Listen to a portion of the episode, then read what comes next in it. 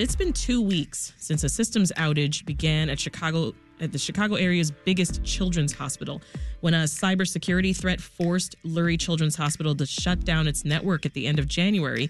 Providers and staff had to revert to paper and pen. Weeks on, that has had a ripple effect across the local pediatric medical community. WBEZ public health and county government reporter Kristen Schorsch talked to doctors and parents about their concerns. She joins us now in studio with the latest. Welcome back, Kristen. Thanks for having me. I got to get right to the big question here. So, there's been no word yet on when the hospital might be back online? Right. Lurie has not publicly said how long they think that this might last. Um, but Fitch Ratings came out with a report late last week that said this is suspected ransomware and that the that some of the systems might come back on soon, but that could it take it could take weeks to fully recover because Lurie is so complex. Take us back to the beginning, Kristen. What happened at Lurie in the first place that caused this outage? Right. So on January 31st, um, Lurie noticed evidence of suspicious activity on their network. They said that they confirmed that the network was accessed by a known criminal threat actor. So what they did was they immediately took down all things of communication phones, email, the electronic medical record system. And the MyChart patient portal, this is where families can message with their doctors, they can schedule appointments, they can see lab results. So MyChart is, is, everything. MyChart is everything. As a patient, for sure. And just to be clear, there are a lot of different, MyChart's very popular with a lot of different healthcare providers. Mm-hmm. This was specific to Lurie, this being down. So, as I mentioned at the top there, Lurie is the biggest children's hospital here in the Chicago area. So, this cybersecurity threat and the outage, it's a big deal and it's affecting thousands of patients, doctors, and, and staff. But it's actually going beyond just Lurie, right, Kristen? Yeah, What'd you I mean, find? This has had a really big domino effect. And just to step back for a minute. So, Lurie is the biggest children's hospital in Chicago. It's a destination in the Midwest. And when you think over the years, to put this in bigger context, a lot of community hospitals have closed their pediatric units. So that has sent more kids, when they do need to be hospitalized, to Lurie, to some of the other hospitals that have pediatric beds. But just sort of just put this in context, there mm. are not a lot of places for really sick kids to go. They also have a lot of specialists. So you think of if you have uh, diabetes, skin issues, um, asthma, and you need to see a specialist. Lurie has a lot of them. It's a it's a big place. It also takes a lot of Medicaid health plans. It treats a lot of low income kids. So it's a lot. It's a big staple for a lot of community pediatricians. So when this cybersecurity issue happened and Lurie went offline, it did have a big ripple effect. You had pediatricians who, because they couldn't get in touch with Lurie right, right away, if their patients had urgent medical needs, they were sending them to other hospitals, mm. other hospitals that, of course, had pediatric units, like University of Chicago Comer Children's Hospital. Right. You had pediatricians who could not access records because some pediatricians are affiliated. To think about this reach that Lurie has, it is beyond the hospital um, they have affiliations with a lot of community pediatricians. Mm-hmm. And so those pediatricians, they also could not be able to access MyChart and message with their families. So now you had community pediatricians who were saying, just call us because we're still offline too. Mm, okay. They also couldn't bill online because they were connected to Lurie's billing system. So here you have this big ripple effect that is not just the hospital and and there are many many clinics in the suburbs mm-hmm. but also community pediatricians other providers as well right and, and so everyone's turning to pen and paper, essentially. In a way, yes, because they are they're still telling people to come in. Of course, like Lurie's still treating patients. These pediatric groups are still treating patients, but they're operating in the dark somewhat.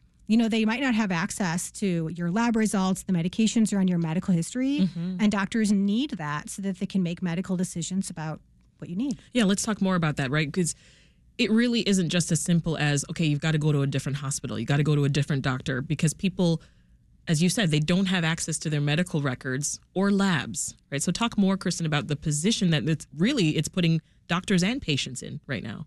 Right. So like a couple a couple of pediatricians, for example, who I talked to, I said, "How are you managing this?"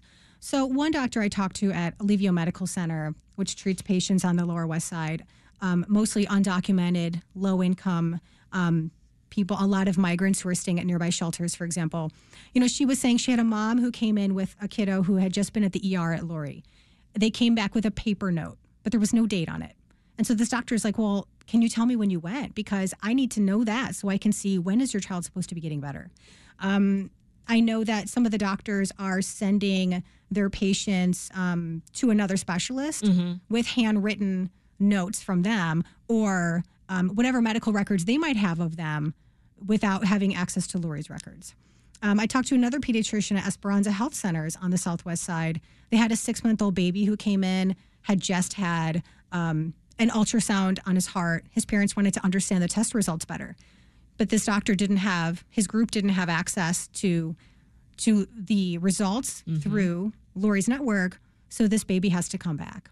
And, and I will say, a lot of the pediatricians, pediatricians were saying, um, you know, they not only is this hard for them and the families, but that it's they think it's very hard on the staff at Lurie. You know, they're having to do pen and paper in this age. And how are they operating on that level? How are they functioning? Had any of them had to do anything like this before in the past? Had they dealt with some sort of system outage for this extended period of time? Right, not on this scale. Yeah. So some of them mentioned to me that yes, like they've been offline for a day or two, um, but not to But this two level. weeks. Two almost two weeks, right? Not not to this level, and also the unknown of not knowing when you're going to come back online. There's that part.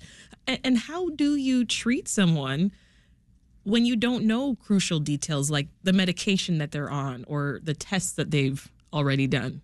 Well, so some of the pediatricians were telling me that the families are being pretty savvy. Like they're showing up with the medications, the prescriptions they already have, so they know the dosing. Um, you know, the pediatricians were saying, you know, we are we're good at taking medical history. We're just we're just doing that instead of being able to see it before you get here or when you arrive. So there are workarounds. It doesn't sound like it's doom and gloom. Um, but it is a very big inconvenience. And, you know, if you don't need urgent medical care, um, a lot of people, one of the doctors told me they're not referring patients at this point because they depend so much on Lurie and their specialists. They're just kind of sitting tight instead of referring on. You talked to a parent named Deborah Land. Now, her daughter is a longtime patient at Lurie uh, and needed to get some blood work done. Now, what did Deborah tell you about what the process was like for her, uh, just on the patient side of things, and how she's feeling right now? Right. So Deborah was very frustrated. So because Lurie has been in the dark, no phones, no email, no messaging to doctors, they set up a call center. And so for parents who've been able to get through, that's great. They felt relief. You know, they've been okay. Um, Deborah, she needed to get a paper order for her daughter to get blood work ahead of an upcoming appointment that they booked six months ago. And um, so she called the call center. And it's actually, long story short, she called the call center twice, showed up to Lurie in person with a handwritten note to drop off with the receptionist for her child's doctor. And they said, You can't leave that here. And so it took her a lot of hoops to jump through. She finally got a call back from a nurse five days after she first reached out. And so she felt very in the dark. Hmm. She felt the call center, she, you know, used this term, felt the call center was like a black hole. Hmm. Let's listen to a, a little bit more from Deborah herself.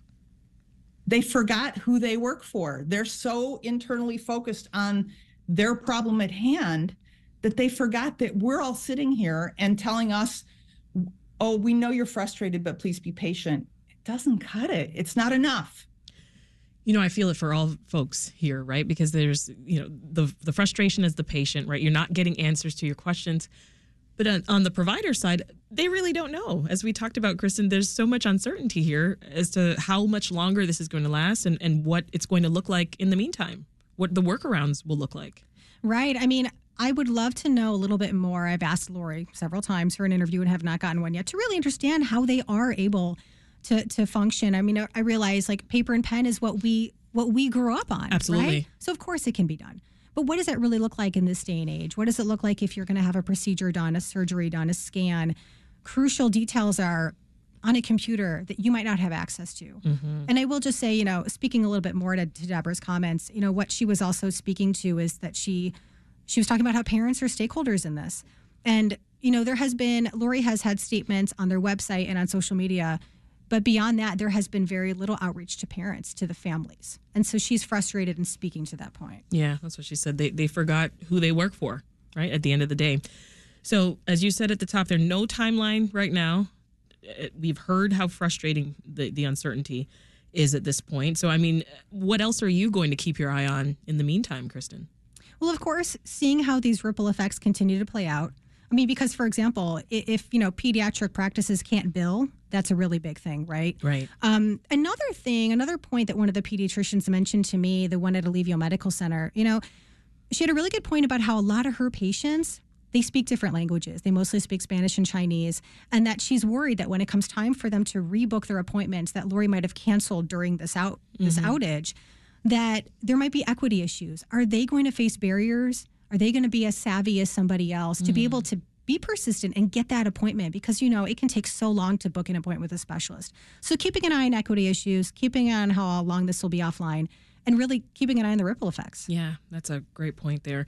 We'll leave it there. That's WBEZ Public Health and County Government reporter Kristen Schorsch. Thanks for stopping by. Thanks for having me.